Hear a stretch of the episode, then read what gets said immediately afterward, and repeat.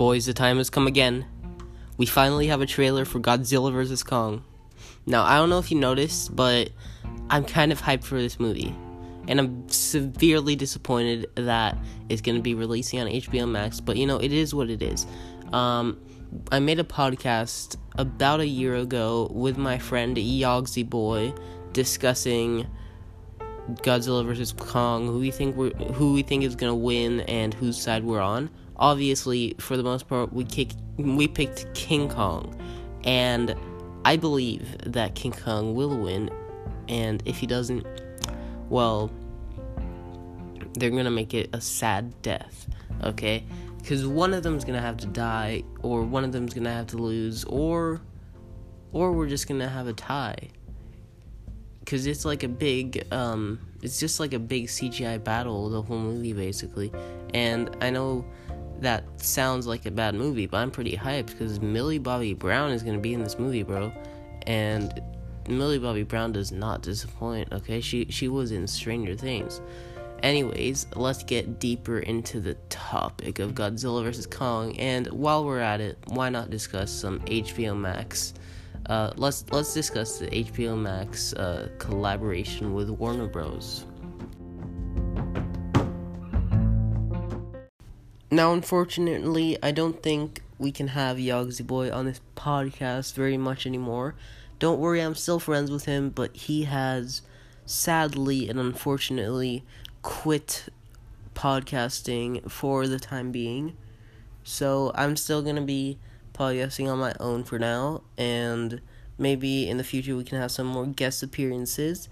But moving on, um, let's discuss more of Godzilla vs. Kong. Now, what are my expectations for this movie? Like I mentioned before, I have high expectations, but if we break down the trailer, we can see that it does not seem to be any more than just typical CGI fights.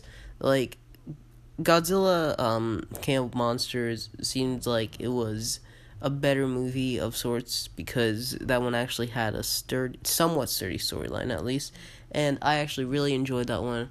And I'm I'm a pretty big fan of the new MonsterVerse, um, Godzilla vs Kong. It low it I had I had high expectations for the trailer release, so my expectations are lower now um, after watching it because it's not as um, I mean, sure, it's like a big movie, but it's it's not as like story based, and it, it's kind of all over the place, if you know what I mean.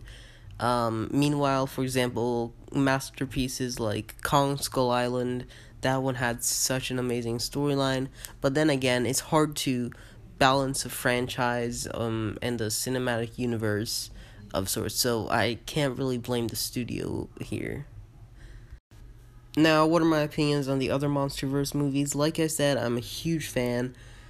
Personally, I haven't seen the first Godzilla. I'm actually planning on watching that really soon. Um, but I've seen Kong Skull Island as well as Godzilla King of Monsters, and they're both really good.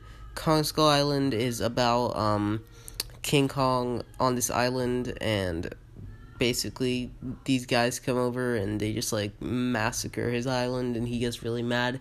And yeah.